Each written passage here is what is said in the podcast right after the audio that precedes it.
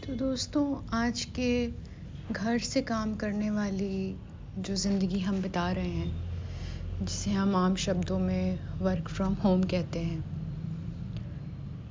सुबह से लेकर शाम तक कुछ लोग अपना काम मन से कर रहे होते हैं तो कुछ मजबूरी में। पर कहीं ना कहीं हम वो नहीं कर रहे होते हैं, जो शायद हम सच में करना चाहते हैं। या शायद जिससे हमारे दिल को सुकून मिलता है।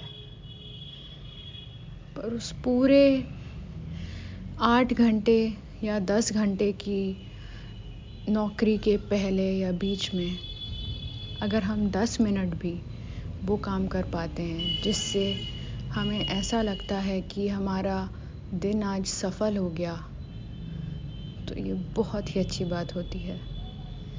इससे हमारे दिल को सुकून मिलता है। सोच के देखिएगा कभी।